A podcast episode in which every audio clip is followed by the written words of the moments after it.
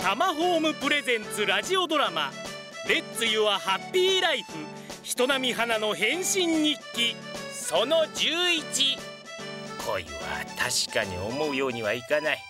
だけどな花ちゃんがいかんのはチャレンジしないで諦めてしまうことなのだ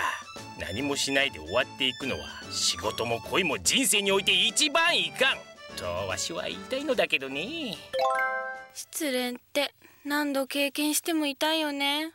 ご飯も食べれなくなるし男の人なんて星の数くらいいるのに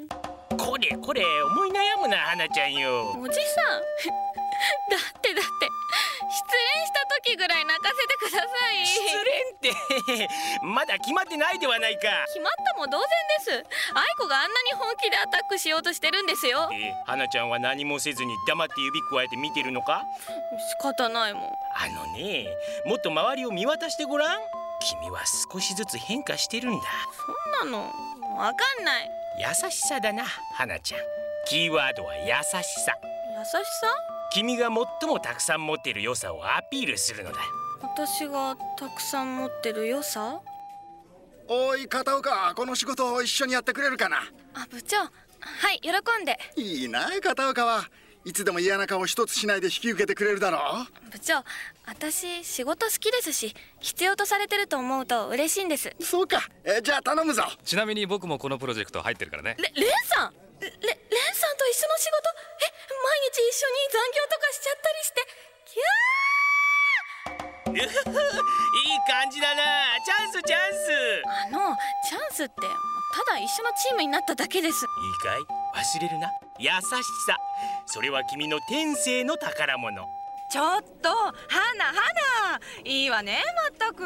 愛子えっと聞いたわレンさんとチームで仕事するんだってでも花チャンスだよ頑張ってねでさ花レンさんに女の影とか見えたら即私に教えてね情報よろしくあうんわかったバカ者なんで分かったとか言うんだよお前は本当にお人よしだなおじさんおじさん花おじさんじゃなくてレンさんのことよわかった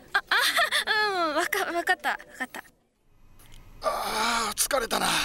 おいもう9時だぞ今日はそろそろ帰ろう最初から根詰めてもバテるぞそうだ景気づけに飯とも食いに行かないかおいいっすね片岡はあ私は何も予定ないですしよし美味しい居酒屋知ってますそこにしませんかよし行くぞあははいよーしチャンス第1回目到来